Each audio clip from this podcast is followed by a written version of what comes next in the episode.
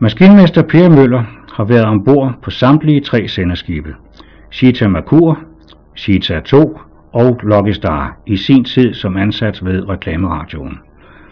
Han fortæller om bemandingen af et sendeskib. Vi var to hold. På hvert hold var der en kok, en matros, en skipper og så en maskinmester, som var mig. Og så var der en eller to teknikere.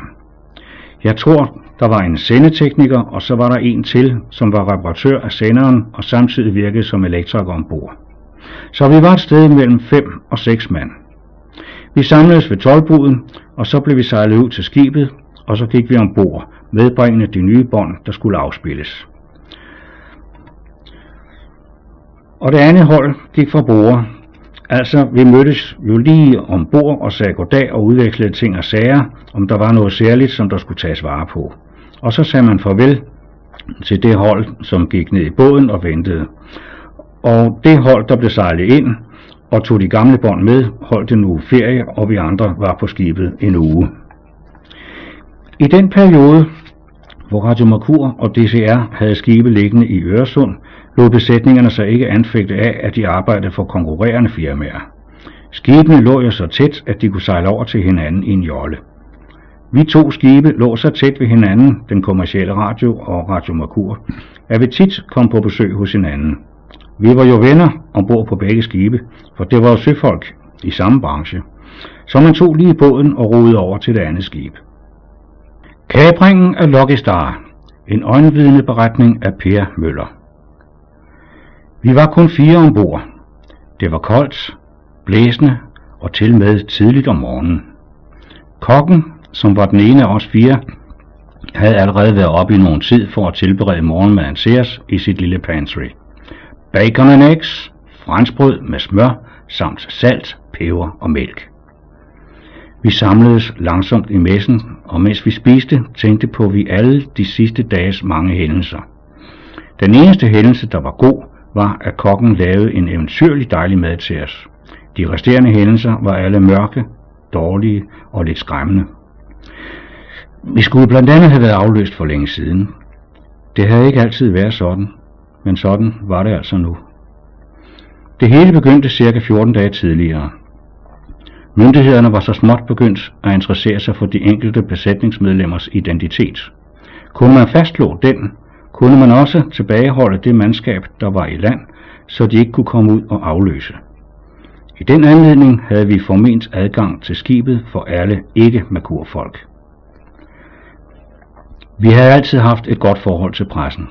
Var vi måske ikke selv en lille del af den? Vi var i hvert fald en slags formidlere. Journalister er født nysgerrige. Var de ikke det, var de aldrig blevet journalister.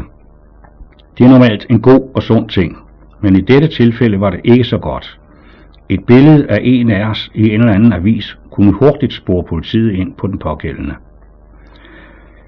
Jeg tror ikke, et samfund kan fungere uden en eller anden form for politi. De sørger for, at vi alle overholder spillereglerne, de fanger tyveknægtene, fornyer vores kørekort og alt sådan noget. Men af og til kan de også blive nødt til at gøre det beskidte arbejde. Og det var de ved at blive nødt til her. Vi blev altså nødt til at formene journalister adgang ombord. Nu er journalister jo et herligt folkefærd, der ikke giver op for det første det bedste. De leger små både, så de kunne komme ud bare i nærheden af os. Vi vidste godt, hvad en journalist og navnlig hans dygtige fotograf med sin telelinse kunne udrette, så vi måtte tage den tunge beslutning at formumme os.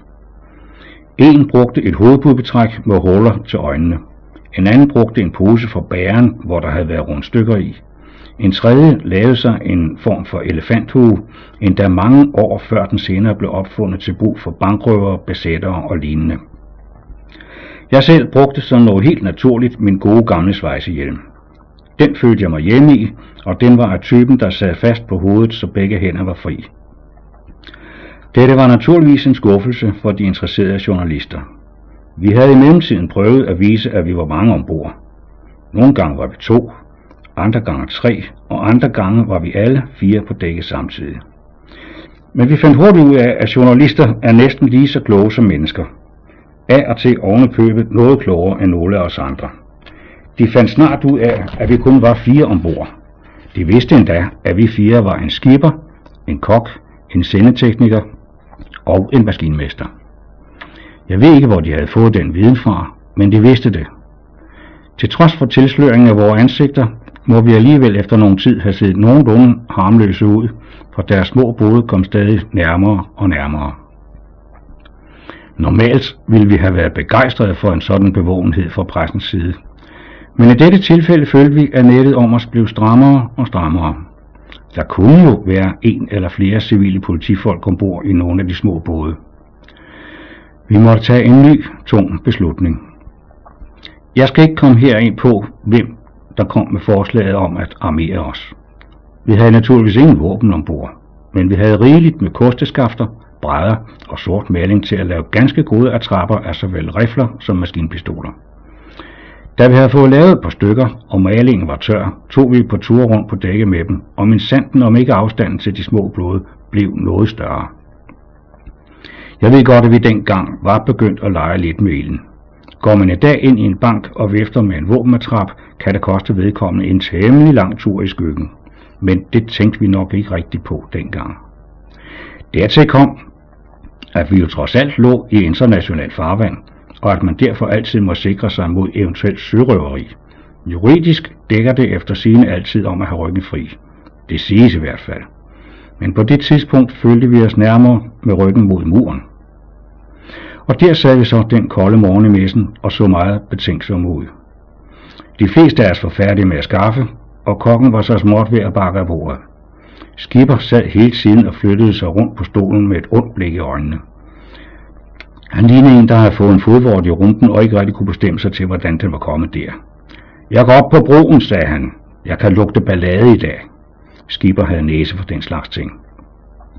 Næppe var han kommet op, før vi hørte ham sætte i et mægtigt brøl og kaldte os alle op på dækket. Vi bliver gud døder mig i bordet, råbte han. Skipper var også god til at råbe højt. Vi tumlede forvirret op ad lejderen og ud på dækket. Et mindre marinefartøj havde lagt sig på siden af os, og over lønningen kravlede nu en snes politifolk og ned på vores dæk. Vi skyndte os at gemme våbenattrapperne væk, og så stod vi lidt og kiggede på de nyankomne. Jeg havde ærligt talt en lille smule ondt af dem. Ganske vist var der lidt buler på vandet, men der slet ikke noget, der bare lignede bølger. Adskillige af dem var noget blege i ansigtet, og en enkelt var blevet helt lysegrøn. Nå, men de gjorde jo bare deres pligt. De havde da også både skydevåben, knipler og håndjern med. En ældre politimand med en masse guld på, sk- på kasketten spurgte om, hvem der var kaptajnen. Det er jeg, sagde skipper. Hvem er så manden med jernmasken, spurgte guldkasketten. Jeg kunne godt se, at en svejsehjelm på nogen afstand, muligvis med lidt god vilje, kunne ligne en jernmaske. Når man kobler det sammen med, at journalister godt kan lide en god historie, ja, så undrer det mig ikke, at man har døbt mig manden med jernmasken. Jeg kunne naturligvis ikke vide det, for grundet omstændighederne fik vi hverken post eller aviser ombord, men jeg mente, at sådan måtte det forholde sig. Da der ikke var andre, der svarede, så sagde jeg altså til ham der guldkasketkarl, at det nok var mig, man mente. Hvorfor går de rundt på dækket med en jernmaske på, spurgte han. Jeg forklarede ham så skånsomt som muligt, at for det første var det i international farvand fuldt lovligt at gå med en hvilken som helst form for hovedbeklædning, man måtte ønske, og for det andet var det ikke en jernmaske, men en svejsehjelm.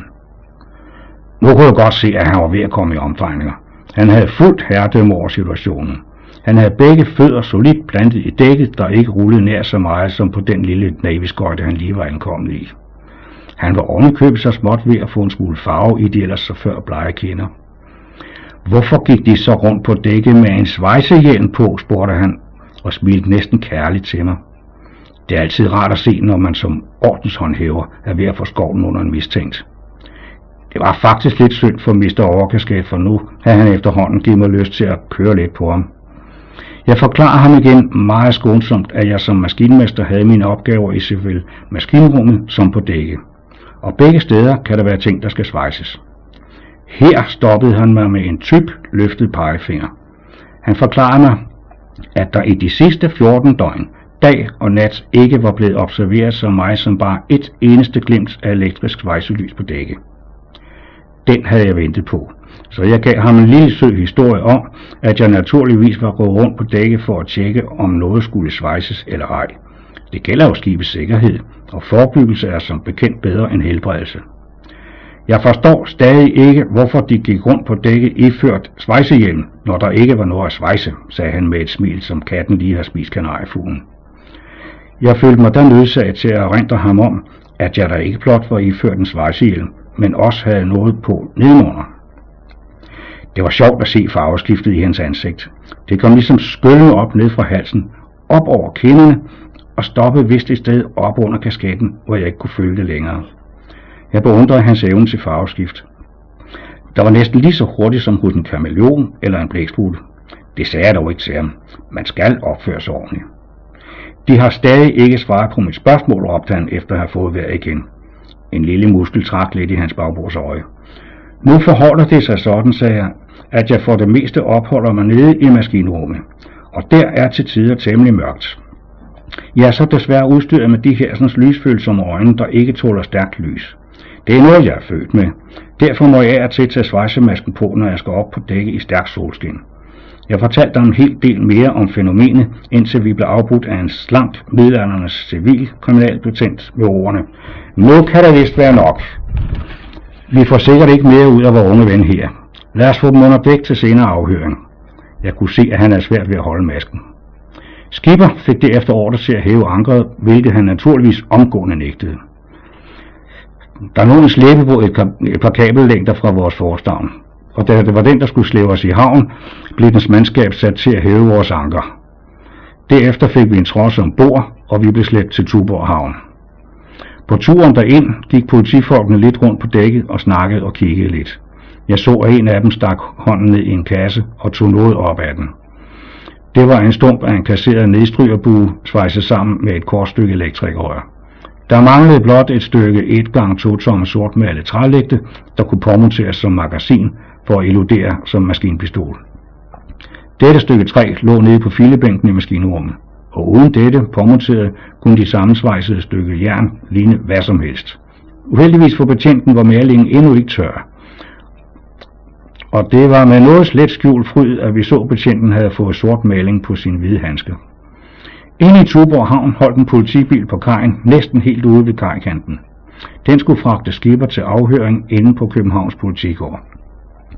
Tuborgs trokfører havde dengang stor sympati for Radio Mercur, så da skipper havde sat sig ind i bilen, blev der hurtigt placeret tre store paller med fyldte ølkasser i mange lag både foran, bagved og på siden af bilen. Derefter forsvandt trokførerne. De skulle vist til frokost.